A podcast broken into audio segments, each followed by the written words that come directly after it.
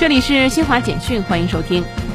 总部位于深圳的中国广核集团七号通报，英国当地时间二月七号上午九时，英国核监管办公室和环境署发布联合声明，确认中国自主三代核电技术华龙一号通过英国通用设计审查，并于当日为华龙一号颁发设计认可确认和设计可接受性声明证书。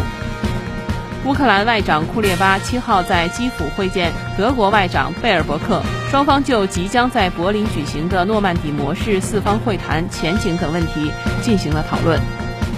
世卫组织网站最新数据显示，截至欧洲中部时间七号十八点零八分，北京时间八号一点零八分。全球新冠确诊病例较前一日增加二百二十三万五千六百九十四例，达到三亿九千四百三十八万一千三百九十五例；死亡病例增加一万零八百二十六例，达到五百七十三万五千一百七十九例。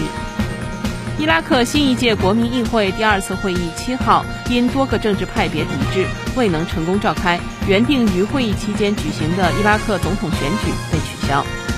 以上，新华社记者。